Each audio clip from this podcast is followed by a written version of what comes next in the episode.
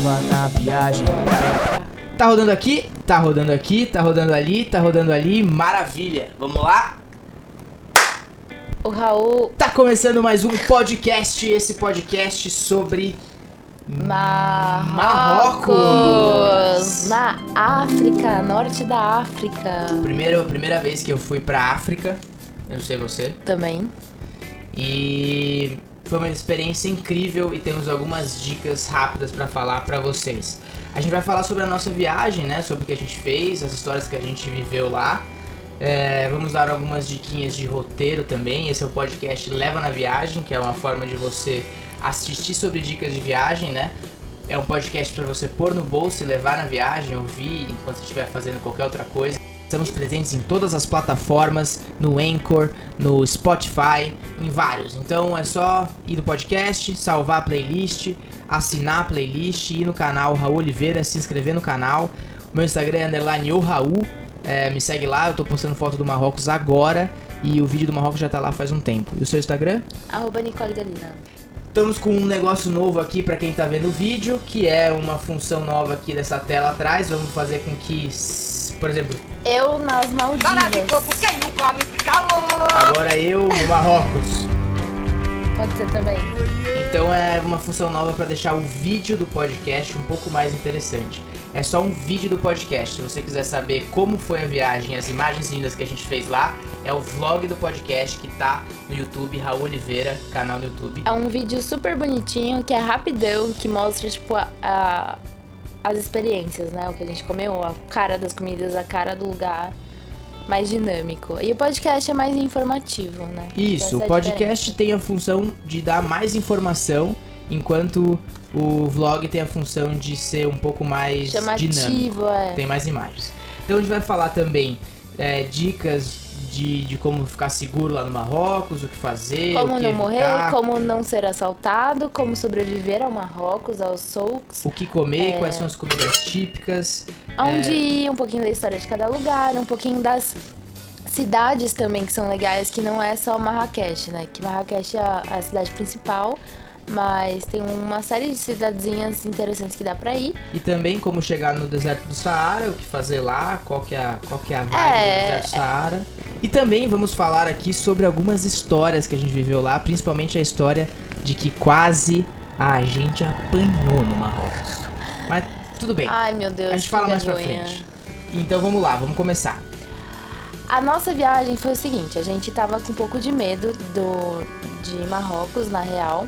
A nossa viagem, a gente fez um pouquinho diferente do que a gente costuma fazer, porque foi um país novo, um país que a gente nunca tinha conhecido, e a gente tinha ouvido muitas coisas ruins a respeito, sobre perigo, sobre assalto, sobre a cultura, e a gente tava um pouco apreensivo. Como eu fui com a minha mãe e com o meu irmão também, a gente preferiu seguir o passo de alguns amigos que tinham dado essa dica pra gente, que foi fechar um tour com uma empresa que trabalha principalmente com brasileiros. Eles têm muita experiência e, enfim, a gente achou que ia ser mais seguro, o preço estava bom, a gente não tinha que pensar muito, porque a gente tinha medo de pegar ônibus, como que ia ser, como é que... Enfim, a gente achou que era a opção mais... Econômica, melhor que o filme. Não é nem econômica, eu acho que era a opção mais conveniente pra conhecer o Marrocos, sabe? Porque não é que nem outras cidades da Europa que você consegue se virar com ônibus, com metrô, que você anda à noite, não tem problema de se perder, não. Eu acho que lá é um pouco diferente nesse sentido e a gente preferiu optar um pouco mais por segurança, uma coisa mais seguro, mais confortável do que... sei lá, dar a cara a tapa e ser viajante doido. E a gente foi com o Said Total Trips, que é o... É uma empresa, né? É uma empresa, é um marroquino, o dono é o Said e ele faz tours. A gente pagou, se não me engano, 120 ou 130 euros. Calma, são vários pacotes que ele faz. Você pode ir pra outras cidades, você pode fazer um tour de, sei lá, 9 dias. Tem ir pra Fez, ir pra, sei lá, Cidade Azul... Tem um milhão de lugares, um milhão de tipos de viagens. O que a gente fez foi 5 dias em Marrocos. A gente conhecia Marrakech, saía de lá, ia parando em uma cidadezinha, já tava com os restaurantes pagos, os hotéis pagos. a van que levava também, tudo incluso, ele ia guiando, ia contando de como é a história, de como é viver lá. E a gente passou uma noite no deserto do Saara, a gente dormiu lá num acampamento. Uma cabana. Num acampamento que eles têm, enfim. Eu achei que ia ser, são experiências que a gente não teria se a gente fosse por conta. E aí, esses 5 dias com hotel, comida, tudo, quase todos os restaurantes inclusos, mas lá é muito barato de comer também, foram 140 euros por pessoa. Isso. Eu achei muito bom. Se você for, eu recomendo muito o Said Total Tours. Tour Trips. Juro por Deus que tem redundância aí. A gente vai colocar o Instagram aqui. Enfim, a gente chegou no Marrakech por um voo que saía de Madrid, da Ibéria, bem rapidinho, bem fácil, é um voo muito barato. E é mais barato você chegar pro Madrid, porque os voos de Madrid pra Marrakech ou pra Casablanca são os mais baratos. Alguns chegam até a custar 40 euros, por exemplo, com a Ryanair. Por isso que Madrid é um ponto de conexão de muita gente que vai para o Marrocos. Os voos direto para o Marrocos acabam sendo um pouco mais caros. Então, Marrocos, na verdade, não é uma república, é um reino, tem um rei, é uma monarquia, existe um rei lá. E a língua oficial é árabe, mas eles também falam francês, falam inglês, falam português. Quase todo mundo, eles dependem muito do turismo pra viver, eles falam, sei lá, 10 línguas cada um. Eles falam até chinês, tudo pra vender. É uma coisa surreal, você se vira com qualquer língua que você falar. A moeda de lá são os... É o dirham. É o dirham. 10 dirhams é são euro. 1 euro, então mais é mais ou menos uns 4 reais agora. Um real é 2,60 dirhams, nossa, o dinheiro vale mais... Não sei, faz a conta.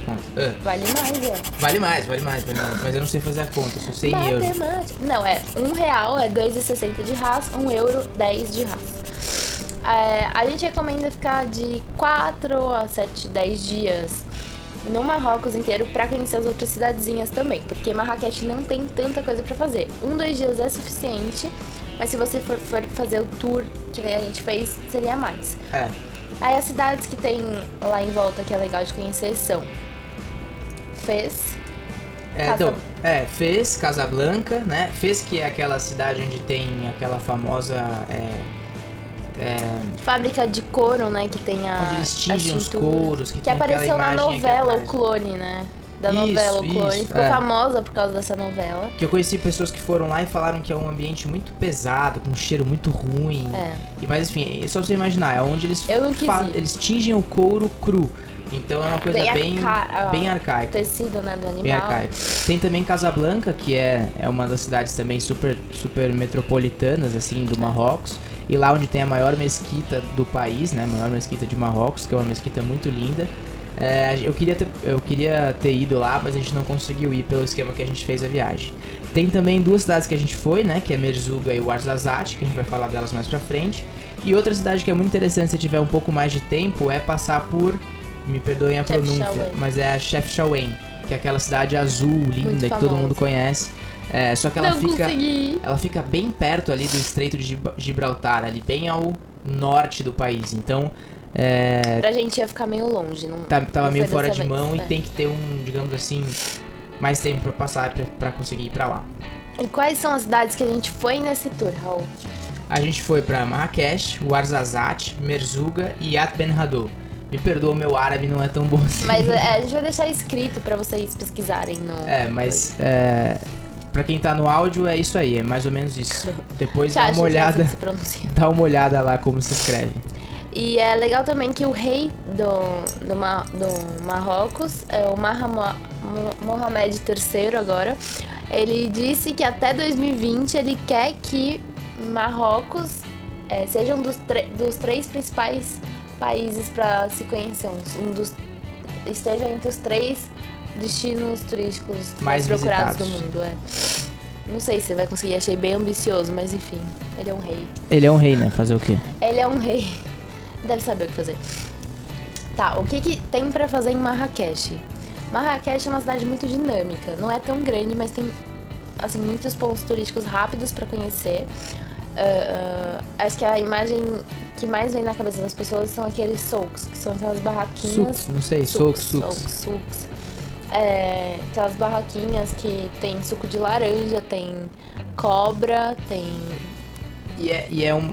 eles vendem 1 milhão de coisas que tâmaras, a gente não vê. É. Eles vendem um monte de especiarias, principalmente. Bolsa, especiaria, tecidos, artesanato, roupa, animais exóticos. Eu vi caixinha de joia, madeira.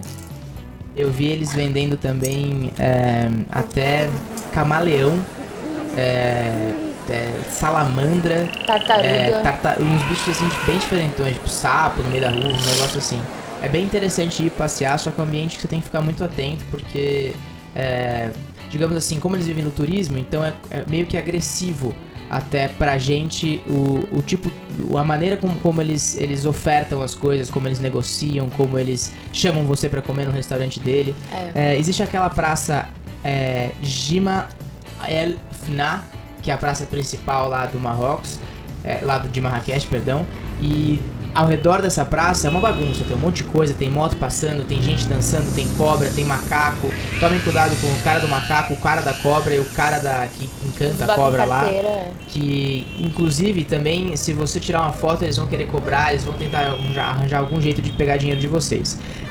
Nessa praça, lá atrás, ficam souks, que é esse lugar que eu acabei de falar, que tem todas as lojinhas. É muito legal ir, passear, comprar alguma coisinha, negociem sempre muito. Ele é um país de negociar, de pechinchar, então a gente que é brasileiro sabe pechinchar bem, então vai e negocie. Se você quiser aproveitar o pôr do sol ou algo mais, de forma mais segura, mais calma, tem um café muito típico lá, que é o Café de France, mentira, é o Café de France, que é legal você ir comer um cuscuz marroquino lá, a gente provou, é uma delícia, e lá o cuscuz marroquino só chama cuscuz.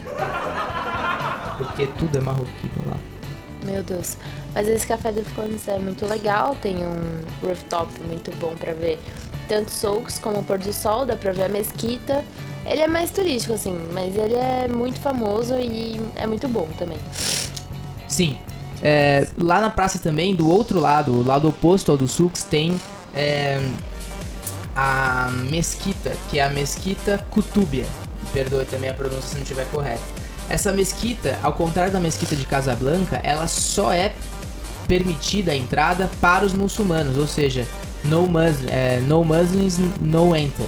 Eu lembro de tentar entrar para filmar lá alguma coisa e tinha um cara bem bravo falando, você não é muçulmano, você não entra. Eu não sabia, eu descobri agora quando a gente foi fazer o roteiro. E a de Casablanca você consegue entrar, ela é turística. E essa é a praça, é o que fica mais ao redor lá.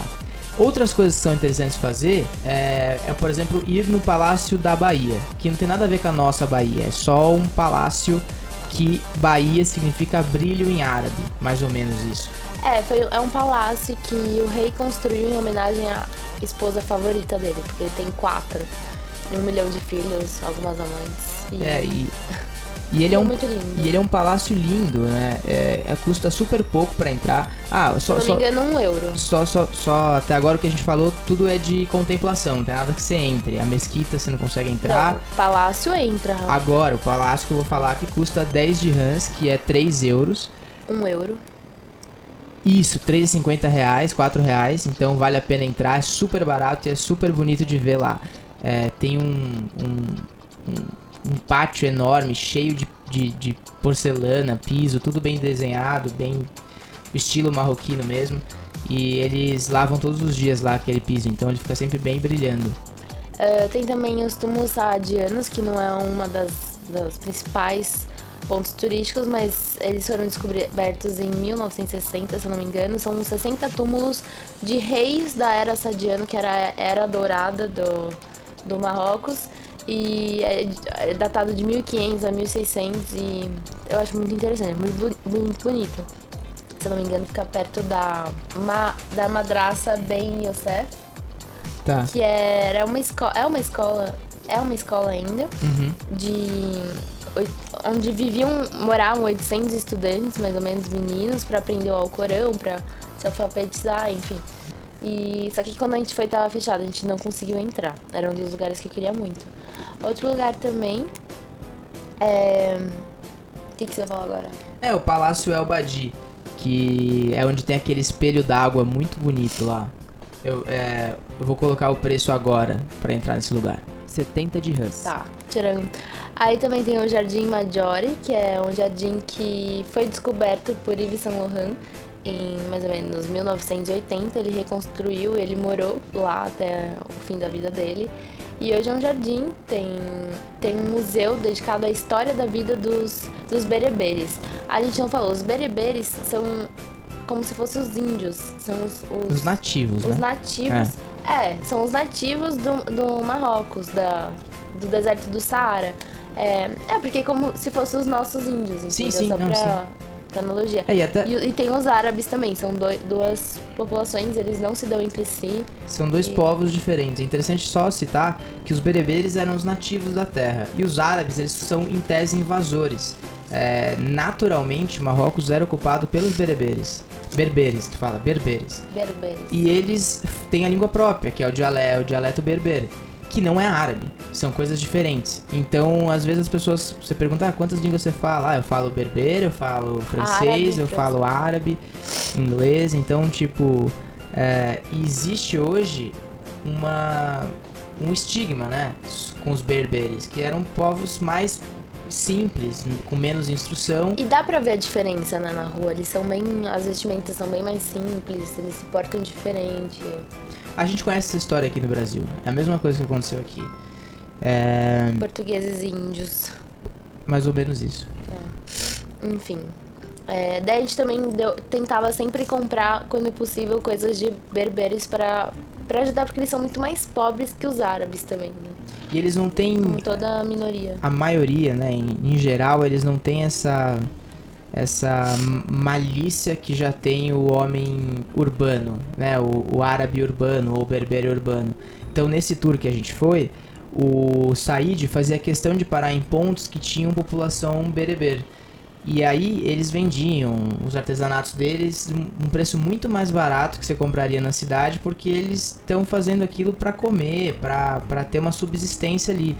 E isso é muito importante. Então, ajudar a cultura local nesse sentido não é necessariamente ajudar o hotel 5 estrelas que você vai ficar, ou enfim, ou hostel, ou alguma outra coisa. Vai ser ajudar essa cultura, esse povo local que são os berberes. A gente dormiu uma noite, 2 noites em Marrakech, uma noite pra acordar no dia seguinte bem cedinho pra sair pro deserto, e o último dia pra pegar o voo no dia seguinte, que a gente chegava mais ou menos à tarde, a gente tinha o resto do dia e a gente ia embora no dia seguinte, né, de manhã.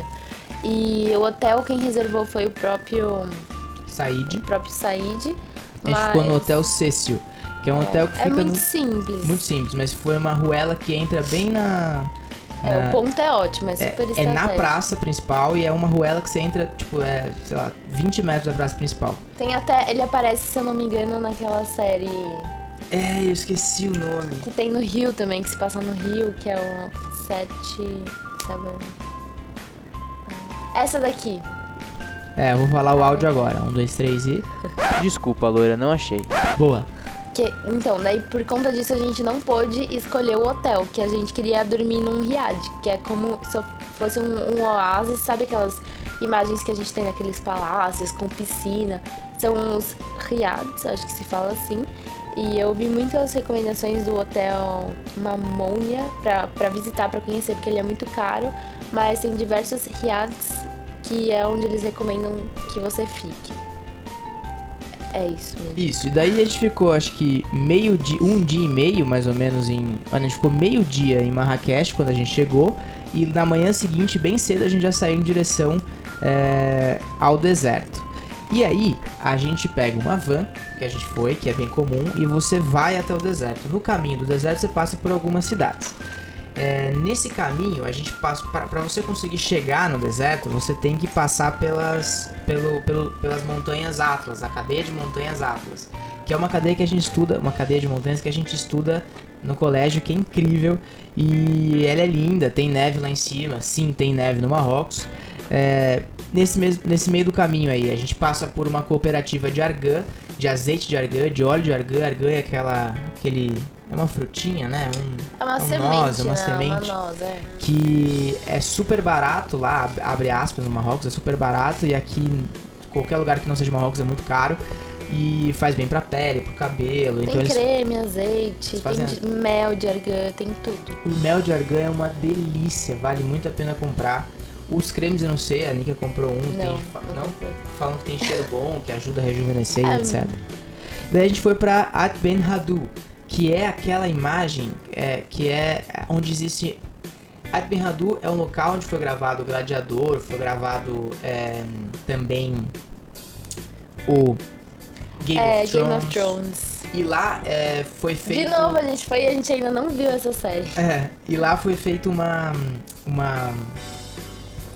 Unesco, né, o governo embargou aquele lugar lá e é protegido pelo governo como patrimônio universal da humanidade, se não me engano. É como se fosse uma reserva, porque tem muitas famílias de berberes que moram lá. E eles moram nas famosas casbas. Casba é uma construção típica do Marrocos, cujas paredes é feita por uma mistura de palha, barro, estrume e água. E daí eles batem bem, quando isso seca no sol pode durar, sei lá, até 500 anos, já ouvi falar. A gente também nesse caminho passou, é verdade, eu pesquisei isso. Nesse caminho a gente também passou pelos dedos dos macacos, que é uma cadeia de montanhas que parecem uns dedos, assim, tá passando aqui atrás, é super interessante. Também fomos ver as gargantas do deserto de Dedés. Dedés, não sei. E lá também é super bonito, tem um rio que passa, e lá é bem perto do Vale das Rosas, que é um local onde a população plantava rosas, mulheres plantavam rosas lá. E usavam uma técnica incrível de desviar a água do rio, e fazer com que todo o campo ao redor dessas gargantas, que na verdade é um canyon bem grandão, esse desvio de água fazia com que ficasse verdinho ao redor do rio. E daí fomos também pro Saara, que a gente dormiu uma noite no deserto, num hotel lá, tem alimentação, eles tem uma janta lá. É muito tranquilo, assim, a gente foi muito bom porque a gente não teve que pensar em nada. A gente chegava onde começa o deserto do Saara, tinha a família do próprio Saad trabalha lá, e ele é daquele vilarejo, tinha um monte de... Você falou Saad, eu acho que é Said, né? Said. Eu acho que é. Said é sobrenome. Tinha um monte de... Eu esqueci o nome do bicho! Um monte de camelo. Camelo? Um monte de camelo, enfim. Eu fiquei meio assim, mas eu fui. Subimos no camelo, eles pareciam bem cuidados, bem alimentados. Ninguém machucava eles. Hoje então, eu me arrependo. A gente não iria de novo, porque eu acho que tem uma questão da exploração animal, mas enfim. Na hora a gente foi, tá? A gente foi, e também é rápido. Foram acho que 15 minutos andando de camelo até chegar no acampamento. E o acampamento é só algum lugar que você não consegue ver o resto. Tipo, não é nada muito longe do meio dessa área. É só um vale onde você se sente no meio do deserto do Saara. Não, e lá tem as cabanas. Lá na cabana eles fazem uma dança típica. Tocam música, tem a janta com cuscuz. Sempre cuscuz, muito cuscuz e frango, que eles comem comum lá. Então a comida típica lá do Marrocos é o tahine, né? Que é aquela pasta, né? De grão de bico. O cuscuz, as especiarias lá são muito diferentes, são muito gostosas, saborosas. Eles fazem umas misturas incríveis. Eu gostei, eu adorei. Eles comem também espetinho de frango bem temperadinho, uma delícia. E também o que é quase que uma ofensa, se você não aceitar, é o famoso chá de hortelã. Então eles... É um chá verde com hortelã, na verdade, né? Com açuquinha. Que eles servem em todo lugar, todo mundo toma, trabalhando, enfim, todo lugar. É super, tipo o cafezinho deles, assim. E agora vamos falar sobre as histórias que a gente viveu lá, bem rapidamente. Então, daí a história é o seguinte, a gente tava lá no Souks e eu, com a minha habilidade motora incrível, estava com a minha mochilinha e esbarrei... Não, calma, é o seguinte, só pra contextualizar um pouquinho antes. A gente se interessou por uma caixinha de marfim.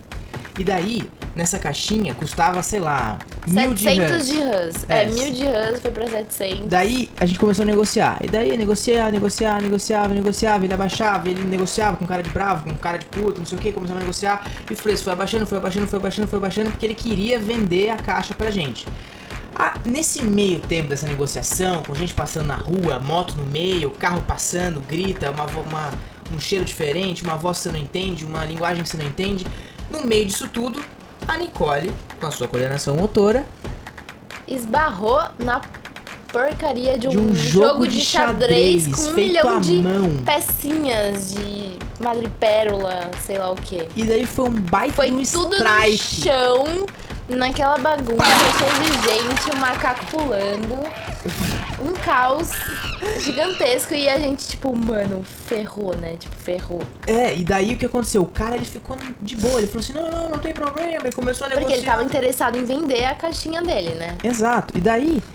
Nesse só que nisso tempo, a gente ficou assustado e já queria vazar, né? É, e aí como a gente ficou assustado, a gente falou assim, então não vamos mais. É, não vamos tipo, mais desculpa, tchau. É, querendo ir embora. E ele não, a caixinha e tal, colocou numa sacolinha e colocou no meu colo. Eu fiquei com a caixinha, tipo, quê? E começou empurrando, e a gente com culpa de ter esbarrado, de ter negociado. Eu tava meio away dessa história, só tava... Ele não falava muito inglês também... Foi super difícil de se entender. Aí, só sei que eu resolvi comprar a caixinha e eu só tinha 200 de Haas e valia 1.000. De Hans? De Hans, é. Ou seja, era muito, assim, tinha um limite do pechinchar. E aí ele falou, não, tudo bem, 250 você leva. E só sei que rolou um estresse porque... ele começou a perguntar quanto que valia a caixinha, a gente falou que não sabia. E aí ele começou, tipo, a ameaçar, assim, foi bem incisivo e a gente ficou meio assustado. Que é aquela agressividade comercial que eles têm lá.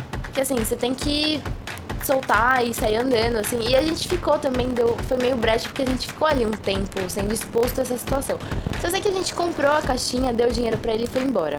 Aí a gente foi até o final do corredor só da... Ele ficou bem puto com a situação. Ele ficou bem chato. Ele ficou bem... Ele não gostou de ter... Porque a gente disse assim, não vamos mais comprar. Ele ficou bravo que a gente negociou até um tanto e daí depois a gente não quis mais. Ele não tava certo, mas enfim, daí a gente foi embora e depois a gente passou na frente de novo pra voltar pro hotel. E quando a gente passou, ele e mais 3 amigos estavam juntos e apontaram o dedo pra gente e falaram algumas coisas em árabe e depois... E falaram que hoje ia ter sangue. E a gente, mano, sensação de que fudeu, né? Vai ter sangue agora! E a gente ligeiro voltou pro hotel, largou tudo e acho que aquele dia a gente não saiu mais, porque a gente ficou com medo deles seguirem, enfim. Lições, né? Toma cuidado. Enfim, cuidado com a mochila. Cuidado com a mochila, não negocia se você não tem interesse, só negocia se quiser ir até o final. E a negociação lá é agressiva, o bicho lá pega, tô falando até com outra voz aqui, o bicho pega, bicho. Não sei, porque é treta, eu acho treta. É uma negociação que mesmo a gente não tá brasileiro não tá acostumado. E outra história que eu acho que eu lembrei agora, que eu queria contar rapidamente, é aquela história da gente conhecer aquele berbeiro no meio da cabana lá e apresentar a câmera de vídeo pra ele. Mano, foi muito legal. Que a gente teve uma relação mais próxima com eles, assim, por ter feito esse tour com o Said, que é um berbeiro. A gente pôde conhecer os amigos dele, sair junto, e eles são muito simples, muito gente boa. Então, assim, eles têm uma cultura muito fechada. Como é um rei também, acho interessante falar isso, como é um reino, é uma monarquia. Então o rei controla muita coisa. Por exemplo, você não pode levar drone lá. Drone é proibido, eles pegam, confiscam e não... Álcool, bebida alcoólica não rola, é bem restrito. É só pra turista, em lugares determinados, longe da mesquita. É bem rigoroso. Em relação a andar de lenço, sem lenço, como que funciona? Mulher, assim, não precisa, porque a gente não é obrigada, mas é mais educada, é mais político, é mais conveniente. A gente achou que usar lenço cobrindo a cabeça. Assim, ninguém vai fazer nada com você por conta disso. Mas, querendo ou não, a gente é diferente. A gente não se mistura com o povo de lá. E eu acho que é mais seguro, mais... educado e mais confortável usar o tal do lenço pra chamar menos atenção. Porque pra gente parece nada, mas enfim.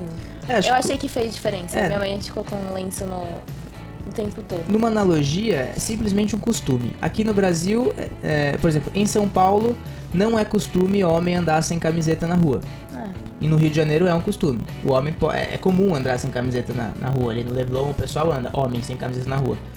Um homem que anda sem camiseta aqui no meio de Pinheiros, o pessoal vai ficar olhando meio estranho pra ele, entendeu? É. Olhar, se o cara andar de sem camiseta na Paulista numa segunda-feira à tarde, os caras vão olhar esquisito. No Rio não. Então, digamos assim, é um costume, um comportamento ou uma vestimenta, ou a ausência de uma vestimenta que não condiza com aquele costume, chama atenção.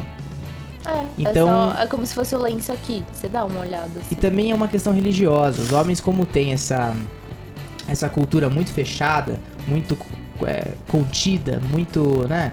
Então é melhor evitar problemas usando e entrando na cultura deles. Mas no nosso grupo também tinham mulheres que não usaram lenço e assim, tudo bem, sabe? Elas andavam sozinhas e tal, mas deu tudo certo. Inclusive o nosso grupo de amigos foi muito legal. A gente tem um grupo no WhatsApp até hoje. A gente fechou a van, só tinha brasileiro, a gente se conheceu lá na hora. Todo mundo ficou super amigo e muitas saudades deles. Mandar um beijo pra todo mundo aí que tá, se vocês estão ouvindo, se vocês estão assistindo. Muita gente boa. A viagem foi muito incrível, inclusive porque a gente tava com eles, né? Isso é um ponto bom do Said. Sempre ele tenta fazer sempre com brasileiros e fecha os grupos de brasileiros só com brasileiros. Eu conheço um monte de amigo que foi só com ele. Então isso faz a viagem ser incrível. Você tá com seus amigos, curtindo coisas novas, você faz amizade com todo mundo e leva pra casa. Então a gente precisa até marcar aquele churrasco lá. E eu acho que... Tem mais uma história? Eu acho que é uma cultura incrível. Você poder ir pra África, poder ir pro Marrocos... estar no deserto do Saara, conhecer melhor a cultura, como eles pensam. Aquele céu à noite que não tem luz de cidade, que você vê todas as estrelas. Existem no mundo. Nossa, é muito surreal. E eu acho que é muito legal ir com a cabeça bem aberta pra cultura, pro lugar, pra comida, pra religião, pra onde você vai dormir. Assim, tem que dar uma desencanada. A gente também, a gente não bebia água de torneira, óbvio. Até dente, assim, escovar o dente, a gente... Tinha garrafinha de água mineral. Porque a higiene lá é diferente, o saneamento básico lá é diferente. Mas assim, dá pra encarar uma aventura, uma viagem que te tira da zona de conforto de um jeito muito bom. E eu acho que vale a pena, se vocês estiverem pensando em ir pro Marrocos, podem ir aqui. E também, quem quiser conversar mais sobre isso, pode chamar a gente tá super aberto pra trocar experiência. Inclusive de forma religiosa, lá quando a gente foi eles estavam no Ramadã. Então, entender por um árabe o que é o Ramadã, como funciona. Você pode comer à noite, né? Por que ele faz isso, se ele acredita nisso, o que eles acham do rei, qual que é a opinião deles em relação ao reinado, à política. Enfim, isso é muito engrandecedor. Eu acho que todo mundo tem que ter essa experiência na vida, seja no Marrocos ou em algum outro país. Sair de um fluxo de só viagens para a Europa, só viagens para outros lugares que a gente já conhece, que tá sempre, né? Ir para um local fora da sua zona de conforto. Isso é incrível. Isso é muito bom. E é isso, gente. E é isso, pessoal. Esse é o podcast Leva na Viagem. Esse canal no YouTube, Raul Oliveira. Meu Instagram é _ o Raul. Meu é @ Nicole Galina. Esse foi o podcast do Marrocos. A gente falou um pouco das dicas aí do Marrocos, como não morrer, como o que comer, o que fazer, os pontos de atenção e tal. O próximo que a gente vai fazer vai ser sobre Portugal, a famosa terrinha, que foi o destino que a gente foi logo em seguida ali depois do Marrocos. Eu nunca tinha ido e foi bem interessante. Se inscreve aí no canal do YouTube. Nós estamos presentes em todas as plataformas, Spotify, enfim, aquele papo de sempre lá. Spotify, Spreaker, Google Podcasts, Anchor, iTunes. iTunes não, porque a gente brigou com o iTunes, você não ouviu o último. Desculpa. Então, e daí a gente tá presente em todas essas plataformas. Assina a playlist do podcast, salva a playlist do podcast, se inscreve no canal, me segue no Instagram. Vamos fazer isso aí ficar um pouco mais dinâmico. Tá bom. Valeu, beijos. Tchau.